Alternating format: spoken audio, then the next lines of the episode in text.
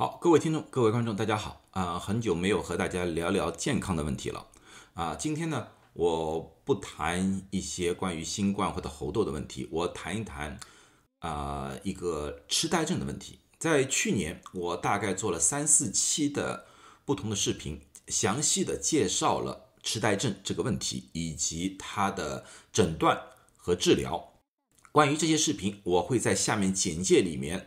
放一个连接，如果大家对于这个话题感兴趣的话，可以去看一看啊，温习一下我所说的东西。那么今天我连接于过去的那些视频，谈谈最近的一些新的一些研究，或者说新的一些概念。这个概念最主要是和人的体重有关。长期以来，我们没有把体重作为痴呆症的一个风险，这里面有很多原因。因为从现有的数据来看的话，这个无法做出一个非常好的定论。在医学界，我们也有各种各样的不同的假设和不同的研究。啊，那么今天我就把这些研究报告和大家汇总一下，然后提出。我们应该注意的，或者我们应该做的一些事情。说说体重，体重并不是我们常说的，就是这个人胖了、瘦了。胖和瘦是我们视觉的一个直觉。那当医学上面，我们不能靠猜测啊，我们必须要有数字，一个精确的数据。所以你单纯的量这个体重，其实也不正确。为什么？因为一个一米五零的人和一个一米九零的人，这个体重保证会有很大的差异。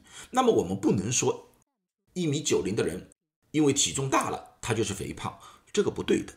所以说，在医学界，我们有一个计算的公式，这个公式我们叫身体质量指数，叫 BMI 啊，Body Mass Index，它的方程式是这个样子的，是体重。除以身高的平方，那么这个体重单位是千克，身高的单位是米。在网上有很多现成的计算工具，你可以打入你的身高和体重，它就会帮你计算。那么计算出来的数据，如果是小于十八点五的话，那么你就比体重过轻。而在十八点五到二十四点九，这是正常的体重；二十五到二十九点九是超重，啊，大于三十，那么就是肥胖症。由于现代人的营养啊，或者说垃圾食物过多，所以很多人属于超重这个范围，正常体重的人反而越来越少了啊，所以。你去计算一下，也对自己的一个体重相对于来说属于一个什么样的范围，也可以有一个正确的认识。那么在以往的研究当中，在二零一六年的一个研究当中，大家发现，通过了对于一万多人的研究，发现六十五岁以上的肥胖人士痴呆症的可能性增加了一点四一倍。但是很奇怪，在二零一五年，也有一个非常大的，大概有几十万人的一个研究，这个研究得出了一个相反的结论。他说，和正常体重的人相比，体重不足的人患痴呆症的风险反而高了百分之三四，但是和健康人群相比，肥胖的人患痴呆症的风险反而低了百分之二十九。那么，为什么这两个之间会有截然相反的两个数据？啊，是不是某一个数据错了，或者造假了？啊，这个就是医学家们一直在关心和研究的。在二零一八年的时候，又一个大型的研究，啊，一共研究了一百三十万人，然后。他们发现了一个现象，然后他们提出了自己的假设。这个现象是这个样子的，就是在如果说这一点是阿兹海默症的症状出现的时间，那么，如果你们听过我过去的讲座，你应该知道，阿兹海默症或者说痴呆症的症状出现，它是一个渐进的过程。刚开始的时候不是很明显，但是经过一段时间的演变，症状才忽然非常严重。这个时候才往往大家引起注意，去医生那边看病和治疗。啊，他们发现，当这个症状出现之前，就是临床症症状出现之前二十年，那么也就是说，大概在四十岁左右的时候，如果这个时候的人肥胖的话，到了六十多岁，诊诊断出痴呆症的可能性大大增加。然而，如果是在症状出现了十年，出现体重下降或者体重过轻的情况啊，这个是一个正常体重，是在这个范围啊，这个是呃小于正常体重，这个是高于正常体重。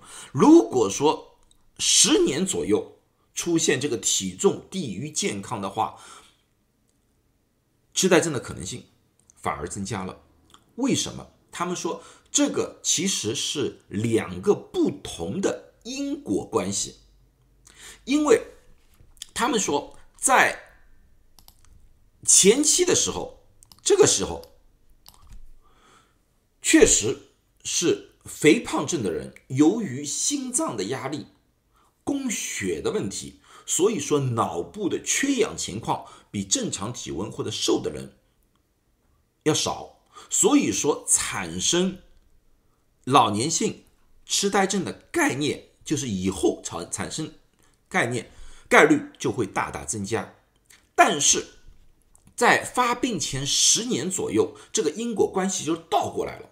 由于那个时候他已经出现了前期的痴呆症的症状，所以那个人开始在生活上面改变了。由于他健忘，他有些时候饮食开始不正常了。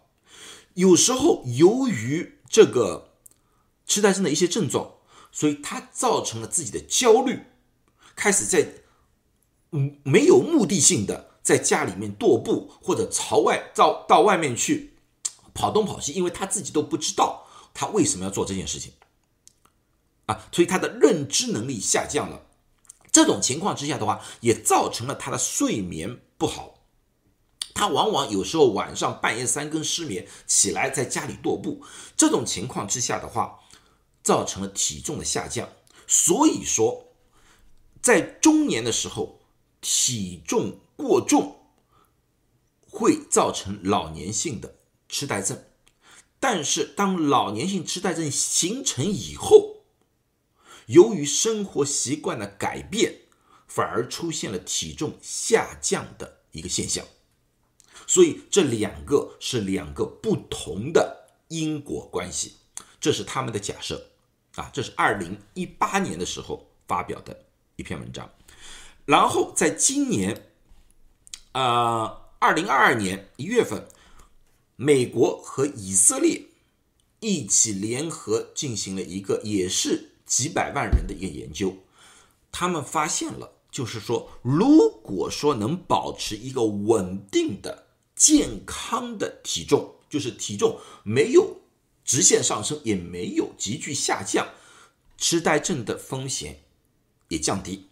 那么，这个和前面那个研究相对来说相吻合，因为第一步，当你中年型中年的时候，你的体重稳定，那么你的痴呆症的可能性的风险当然也就降低了。然后到了相对老年的时候。你的体重还是保持稳定，那么也就说明了你没有痴呆症的症状，或者说前期症状对你体重没有影响。所以说，保持一个稳定的体重，不管在哪个阶段，对痴呆症来说都是一个好现象。那么，作为一个医务工作者，我对大家的建议是什么？通过这些研究，我觉得。我们中国人有一句古话，叫做“千金难买老来瘦”，啊，这个没有问题，没有错误。不管从胆固醇角度，还是从糖尿病角度，还是从高血压角度，这都是正确的。但是我们从这些研究要发现，减肥减重不应该单纯的从老年那时候开始。啊，因为不管是糖尿病也好，高血压也好，还是高血脂也好，三高，还是对于这种痴呆症也好，其实中年的时候，或者比中年更早的时候，我们就应该保持一个健康的体重，因为有些疾病，特别慢性病，当它产生了以后，你就很难逆转回去了。啊。当然，我们可以靠药物，当然我们也知道药物是有各种各样的毒性的，我不管是哪一种类型的药物啊，所以减肥。应该在中年甚至于青年的时候就应该开始。第二个，如果说发现一个老人由于某一种特殊、没有特殊情况，也没有节食，也没有锻炼，或者有意识的去锻炼锻炼的话，他的体重进行了某种变化的话，这个并不是一件好事。我在癌症预防的时候，或者癌症治疗的时候，我就说过了，癌症患者也有这样的情况，就是。癌细胞在生长前阶段，它会拼命的吃东西，因为癌细胞需要能量。你大量进食是有助于癌细胞的生长，但是当癌细胞长到一定程度的时候，你再怎么进食，他觉得都不够，他开始摄取你身体里面本身的营养成分，那时候人就瘦下来了。所以癌症患者经常会开始的时候胖了，然后瘦下去。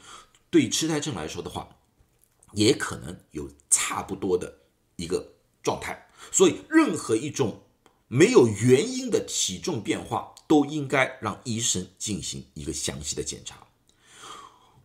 最主要的，不管是哪一个年龄阶段，我们都应该养成一个非常健康的、合理的饮食和生活习惯。啊，暴饮暴食或者无节制的节食不好。啊，素食也要注意蛋白的摄入。生活习惯，喝酒、抽烟、熬夜，当然绝对不不建议。不管是哪个阶段，啊，这些都可能诱发包括痴呆症之内的各种各样的问题。好了，那么今天我就大致简。介绍到这里，希望这些这一期的讲座对大家有所帮助啊！希望大家都健康，谢谢大家。